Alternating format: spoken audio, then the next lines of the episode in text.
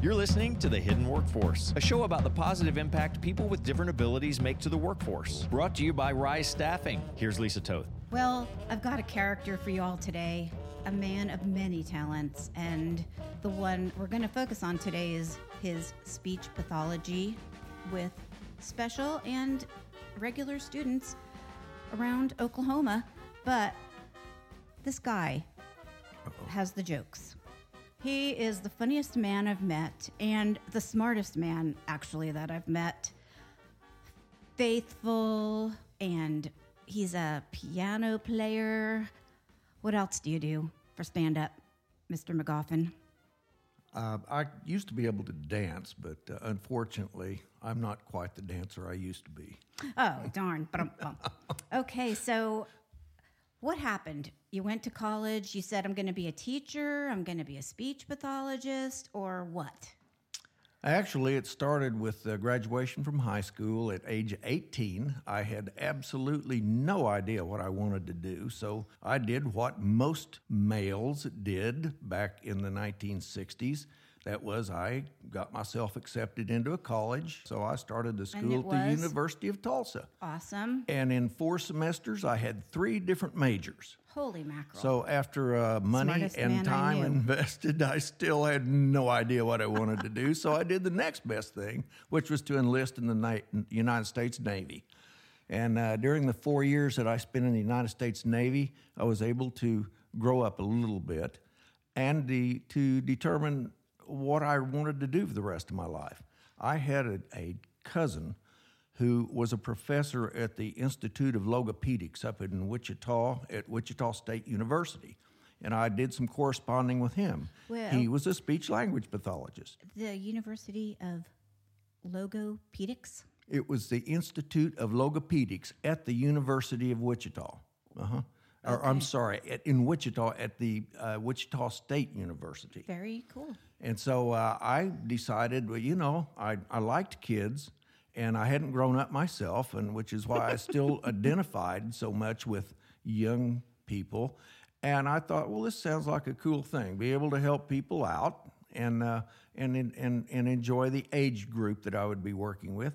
So uh, by the time I got separated from the Navy, uh, I was all enrolled at the University of Tulsa and I entered the program there and ended up spending the next five years as a student and a student clinician in the speech and hearing clinic.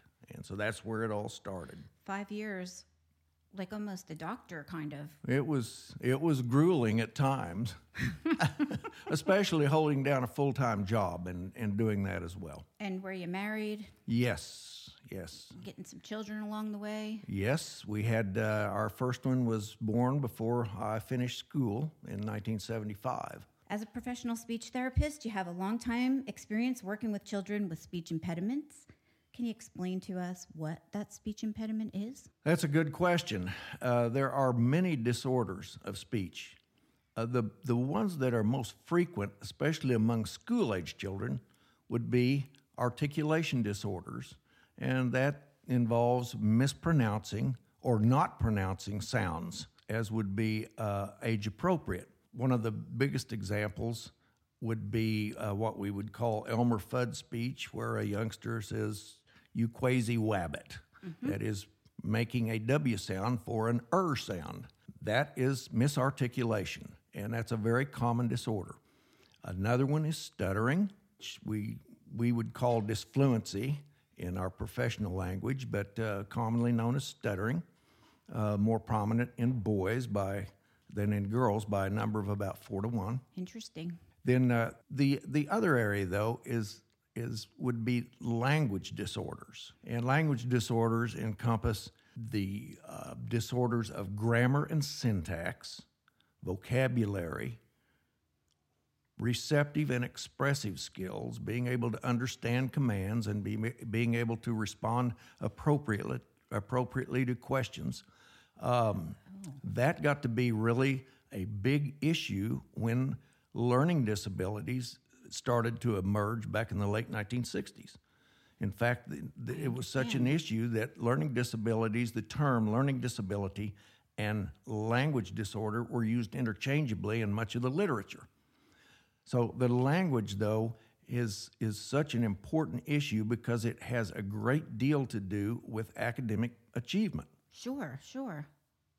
So, like an example of some case you helped with successfully on that? Let me give you an example of on the language in particular. For example, if I walk by a a student who, let's say, I'll just pick a nine-year-old student, and we pass in the hallway, and I say, "How are you doing today, Johnny?"